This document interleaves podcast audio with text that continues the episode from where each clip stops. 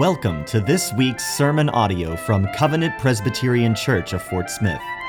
Covenant is a church devoted to theological depth, intimate relationships, joyous worship, relentless evangelism, and sacrificial service. Hebrews chapter 10. Before I read that, let us go to the Lord in prayer. Father, you have heard from us this morning as we've raised our voices in song and in prayer and in confession. But now, Father, we would hear a word from you. And so we pray for the one who preaches, that you would quicken his mind and guard his lips, that he would rightly divide the word of truth for your glory and our edification. And we ask this in Jesus' name. Amen.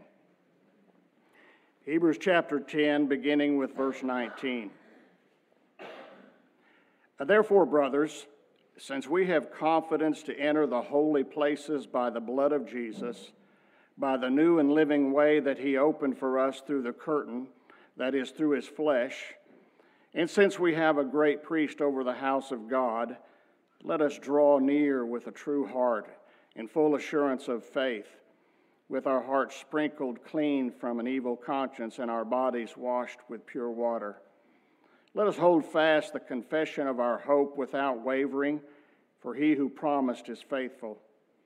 And let us consider how to stir up one another to love and good works, not neglecting to meet together as is the habit of some, but encouraging one another, and all the more as you see the day approaching. The book of Hebrews is actually a letter that was written to Jewish Christians Jewish Christians who had suffered intense persecution in their past. They were publicly ridiculed. Some of them had their property confiscated. Others were thrown into prison. But these believers had remained steadfast in their faith. But now there was danger of more persecution coming. And the writer of this letter he doesn't tell us how he knows this, but he knows, or at least he strongly fears, that there are many Christians in this Jewish community who were considering renouncing their faith in Christ and returning to Judaism. Their circumstances had just become too severe, it seems. But he writes this letter. It is, it is in essence, a, a theological argument. It's a very long theological argument against leaving Christ, even if it is for that ancient religion that God established Himself from Mount Sinai. Our passage this morning is a culmination of the first nine and a half chapters of this theological argument. And in this passage that we're going to look at this morning, the writer reveals to these believers that it is futile to leave Christ and return to Judaism. And he's going to show them how it is futile by revealing God's purpose in establishing Judaism in the first place. So let's look at what the writer has to say. He begins in verse 19 by declaring the exclusivity of Christ. He begins by declaring to these believers that the only way anyone, anyone can find forgiveness of sin and reconciliation with God is through the atoning work of Jesus Christ. And then, because he is writing to Jewish believers who are considering leaving Christ for Judaism, he uses some elements from Judaism to make his point. First, he writes in verse 19 about entering the holy places. The, the recipients of, of this letter would have immediately recognized the reference. The writer is talking about the Holy of Holies. The Holy of Holies was a secluded room in the temple, it was the most sacred part of the temple. Inside the Holy of Holies, there were only two two furnishings the Ark of the Covenant and the mercy seat. The Ark of the Covenant was a fairly large, ornate wooden box that was overlaid inside and out with pure gold. Placed inside the box were the two stone tablets that had been engraved by the finger of God with the Ten Commandments. On top of the box was a cover, and this cover was called the mercy seat. And The mercy seat was made out of pure gold. And on top of this cover, at each end, there was a statue of a cherubim, which is a, a specific order of angels. Now, it's important for us to realize what the recipients of this letter realized. The writer is talking about a place of significant spiritual importance. Remember, we're in a, room, a, secluded room. Inside this room are the, the two stone tablets with the Ten Commandments. These tablets were a testimony to the holiness and righteousness of God. Also, in this room, you have the two statues of the angels, representation of angels who are actually charged with attending the throne of God in heaven. This room, the Holy of Holies, represented the very presence of God with the people of Israel. In fact, when God gave instructions for building the Holy of Holies in the mercy seat, He told Israel, I will meet with you in that room. I will appear above the mercy seat between the two cherubim, and I will speak to you. Oh, this is, this is a sacred place. Once a year, the high priest would enter into the Holy of Holies, carrying with him the blood of a sacrificed animal. And he would come into that room, into the presence of God, and he would sprinkle that blood on top of the mercy seat to atone for Israel's sins. It was in this room that Israel found forgiveness and reconciliation with God. But the writer is not writing about that sacred room in Jerusalem. He is writing about the spiritual reality that that room only represented. When he talks about entering the holy places, he's talking about entering the real Holy of Holies. He's talking about our actually coming into heaven itself, into the very presence of God to receive forgiveness of sin and reconciliation to Him. And here he says in verse 19 that the only way you can enter the real Holy of Holies, the only way you can come into God's presence and find his forgiveness is through the shed blood of Jesus Christ. And then he goes on to write about not only entering the Holy of Holies, but how we enter the Holy of Holies. He says that we enter through the curtain. Again, the recipients of this letter would have recognized the reference. He's talking about that veil that hung in the temple. It was a thick, ornate tapestry that hung from ceiling to floor and wall to wall. And it separated the Holy of Holies from the rest of the temple. This curtain represented a barrier that exists between God and man a barrier that could only be crossed by an intermediary who had been appointed by God, an intermediary who would pass through the curtain into the Holy of Holies, bringing forgiveness of sins for the people of Israel. But the writer is not talking about that physical curtain hanging in the temple in Jerusalem. He's talking about the, the, the thing that is spiritual that it represents. Here he is saying if you're going to actually come into the real Holy of Holies and find God's forgiveness and be reconciled to Him, then you must pass through the spiritual curtain of the crucified and resurrected body of Christ. And that's the very testimony of Christ Himself. For Jesus said this He said, I am the way and the truth and the life. No one comes to the Father except through me. In this passage, he reveals the purpose of Judaism, the real purpose of Judaism. Judaism, as I said earlier, was established by God from Mount Sinai. This was not a human construct. This was given, uh, it, it had a divine purpose. But the divine purpose of Judaism was never to provide a remedy for sin. The purpose in Judaism was to present symbols, pictures, shadows that pointed forward to Christ. Well, if it didn't provide a real remedy for sin, how were Old Testament saints saved? If the shedding of bulls and goats and lambs didn't for, bring forgiveness for any, then how were they saved? When these Old Testament saints came to God by faith, submitting to the ordinances of Judaism, God applied to them the saving work of Christ that he would accomplish for them later. We look back to the cross to be saved. Old Testament saints looked forward to the cross to be saved. Well, now the passage, the focus of this passage shifts. Having reminded of the exclusivity of Christ, the writer of this letter now issues a series of exhortations.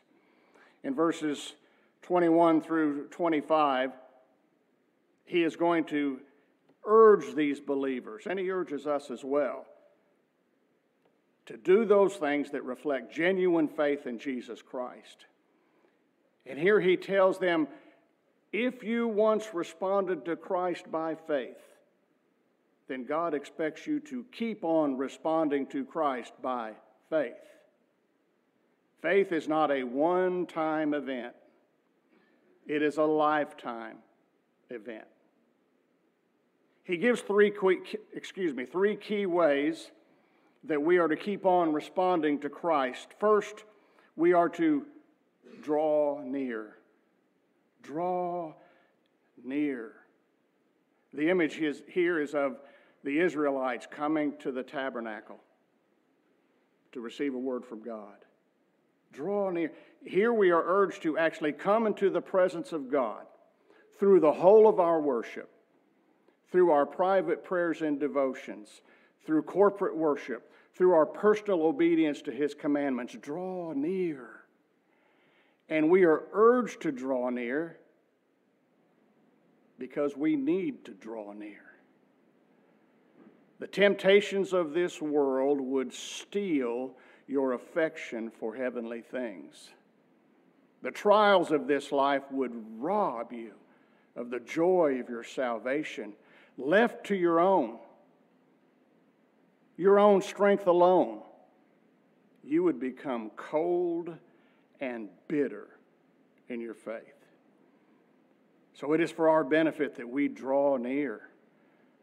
It's for our benefit that we come into the presence of God to fellowship with Him, to receive His mercy and grace to sustain us in our faith. But if we're going to actually be successful in drawing near to God, there are some conditions that have to be met in us first. First, the writer says that we must draw near with a true heart. A true heart. The Bible identifies the heart as the center of emotion, intellect, and volition. It is the driving force of every single human operation. Your every desire, your every motive, your every thought, your every action flows out of your heart. Now, these believers that this letter is written to, they certainly had a heart for God. They had proven by their, by their very lives that they had a longing, a desire to come into His presence and find His forgiveness. Up to now, they had chosen persecution rather than abandon their true worship of God. But now, now they were considering another way, a way other than Christ. And the writer of this letter tells them here yes, you have a heart for God, but it is not enough to just have a heart for God. You must have a heart for God that is true. True. We cannot. We cannot allow our drawing near to God, our coming into His presence, to ever be corrupted by any falsehood about who He is or what He has done or how we might come to Him. Our drawing near must be rooted in truth. And contrary to the wisdom of this world, you and I, and then that's maybe a shock, you and I are not the arbiters of truth concerning God. You and I are not the authority of what God's nature is or how we are to approach Him. I want you to consider something. God is spirit. He has no physical substance. He is spirit and he is everywhere present. And yet he is completely invisible to us. How could we possibly know anything about him? Oh, we can look at creation. We can look at creation and see the, the evidence of his existence. We can survey the, the vastness of the universe, the complexity of the universe, the order of the universe, the beauty of the universe, and we can logically conclude that God possesses infinite knowledge and power. But the things that are visible to us, the things that our physical senses, eyes, ears, the things that, that, are, that we can detect by our physical senses don't tell us anything else about God. They don't tell us if, if he, is he kind or is he cruel or is he completely indifferent to us. All we can see is his power. All we can see is his wisdom. Does he want to have anything to do with us? Or are we just a matrix that he wound up and turned loose just for his own entertainment? If we're to know the truth about God, about His nature, about who He really is, and how we're to come to Him, then we have to receive that from God. He's the only one who knows.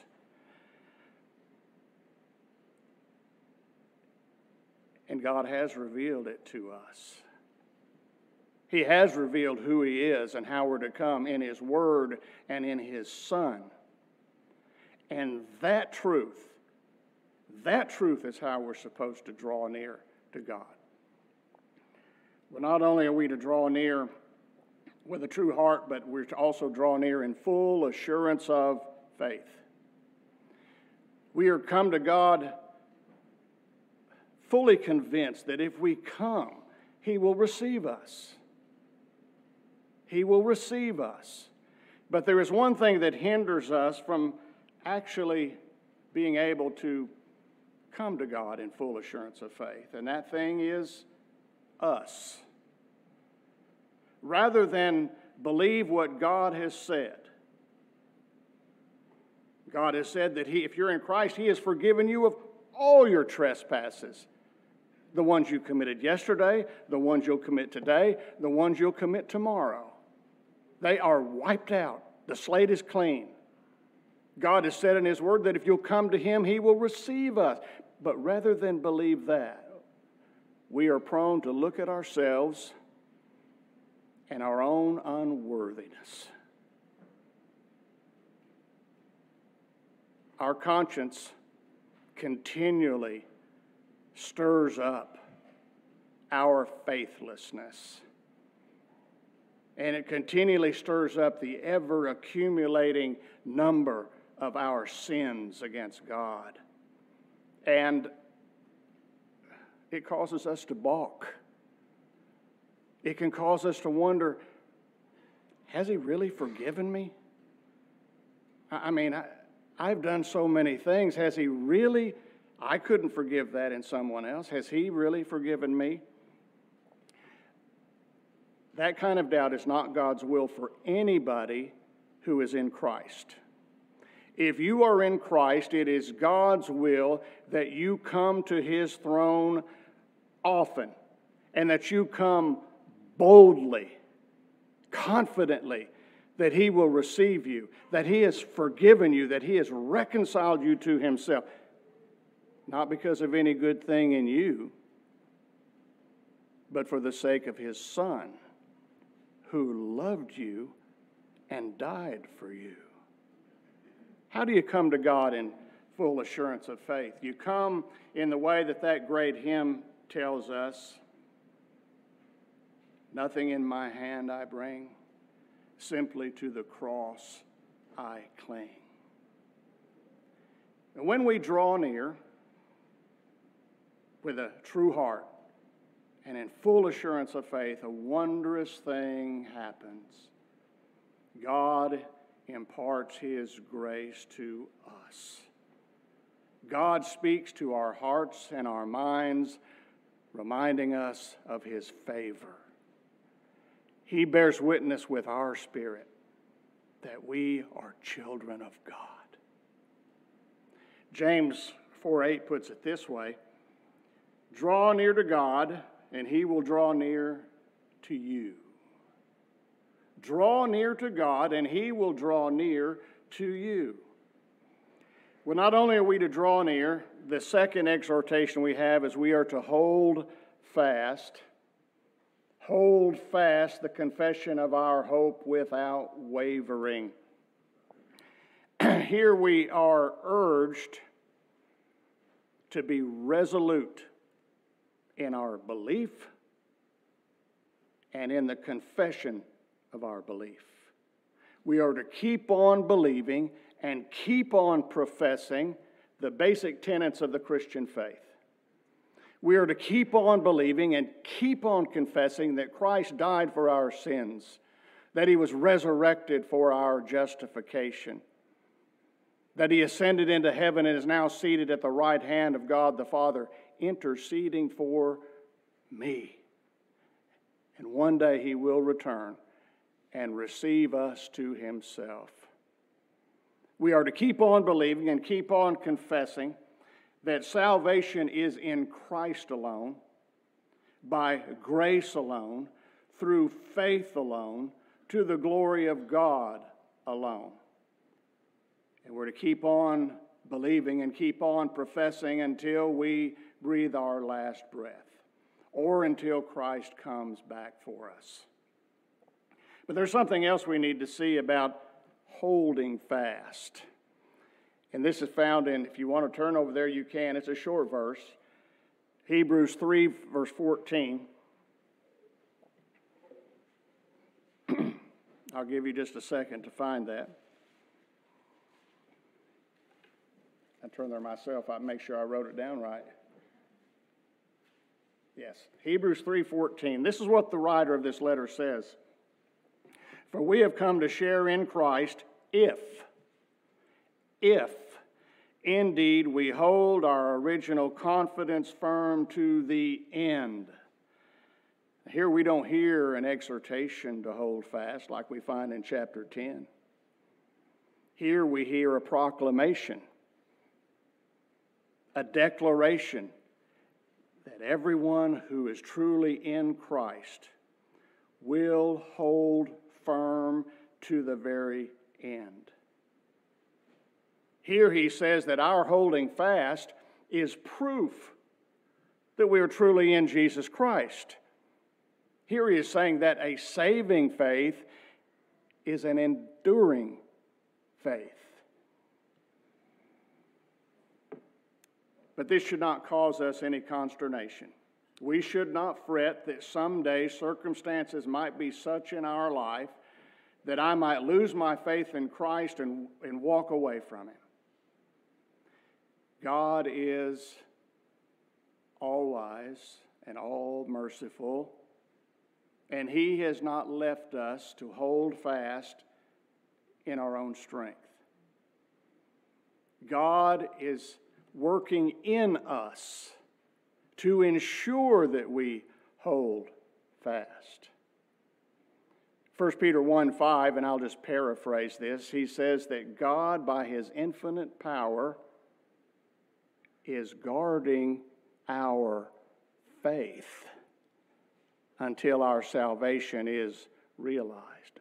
God Himself, by His infinite power, is guarding my faith. You will persevere to the end if you are in Christ because God Himself is preserving you to the end. it is a work of God. Paul put it this way in Philippians 1 6 And I am sure of this, that he who began a good work in you will bring it to completion at the day of Jesus Christ. God will do it. So hold fast.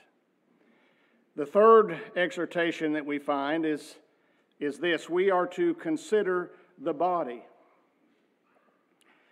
Uh, God's design for the Christian life is not one of solitary existence.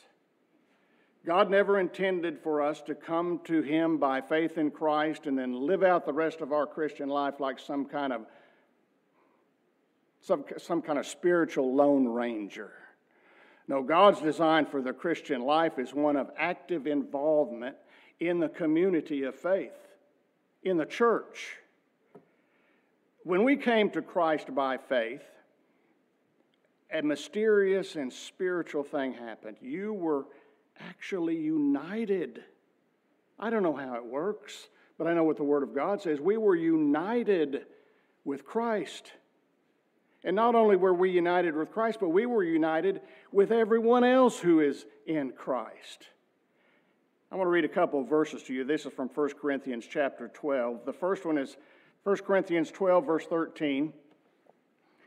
Paul writes, For in one spirit we were all baptized into one body.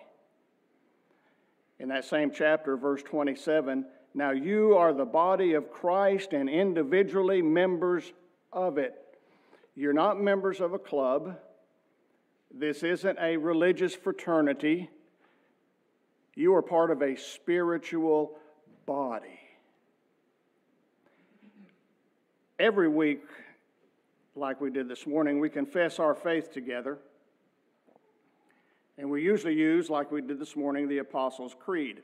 And one of the statements in that confession is this I believe in the communion of saints. We confess that, but how often do we think about what it means? What does it mean, the communion of saints? The communion of saints is a shared spiritual obligation among believers. And it is an obligation that is driven by our affection and loyalty to each other. A second ago, I read two verses from you, to you from 1 Corinthians chapter 12. That entire chapter 12 of 1 Corinthians speaks to our spiritual connection to each other. And it speaks to the obligation that arises from that connection that we have to each other. And what he says here in 1 Corinthians 12 is that each one of us is to be working for the common good of Christ's body. We are to be working for the common good of the church. We are to speak and act in ways that promote faith godly love, and good works in each other. And we do this through the exercise of our spiritual gifts. God has given to each one of us at least one spiritual gift. This is not a natural endowment that you were born with. This is something that, this is an enablement that you received when you came to Christ by faith. It's a spiritual gift. You may not know what your spiritual gift is, but if you are faithfully putting yourself forward to serve your church, God's going to work you into your place where your spiritual gift is useful. It's good to know what your spiritual gifts are, but it's not necessary. Just be faithful. God will lead you to where your spiritual gift is effective. And God, in His wisdom, has not gifted us all the same. He has distributed within the church a variety, a diversity of gifts, so that what is lacking in one might be provided by another. You see, I need to be nurtured by your gifts, and you need to be nurtured by my gifts. We all play an integral part in the spiritual growth of the church. And as we exercise our gifts, the whole body is built up, growing in the faith and knowledge of Christ. But our obligation to Christ's body is not limited to our inner spiritual needs. We are also to provide care for the outer temporal needs that exist within the body. We are to do what we can to ease the suffering, the emotional, physical struggles that exist in the church. We are to demonstrate our love for each other in our sympathies, but also in the sharing of our graces. Why should we be present in the body? Why should we be lovingly engaged in the body? Because that is God's design for us. And not only that, it is the mark of true discipleship. Jesus said this By this, all people will know that you are my disciples if you have love for one another. Let's pray. Father, we know that your Son is the only way that we can come to you and find forgiveness of sins. And we pray that you would continually reinforce that for us. And we pray, Father, that you would help us to keep on responding to Christ by faith. And we ask this in Jesus' name. Amen. Thank you for listening to this week's sermon. We hope you have grown in your knowledge of and love for God. Covenant Presbyterian is a PCA church that meets for worship on Sunday mornings at 10:30 a.m. Our address is 120 North 9th Street in historic downtown Fort Smith, Arkansas. For more information about Covenant, visit our website at www.cpcfs.org.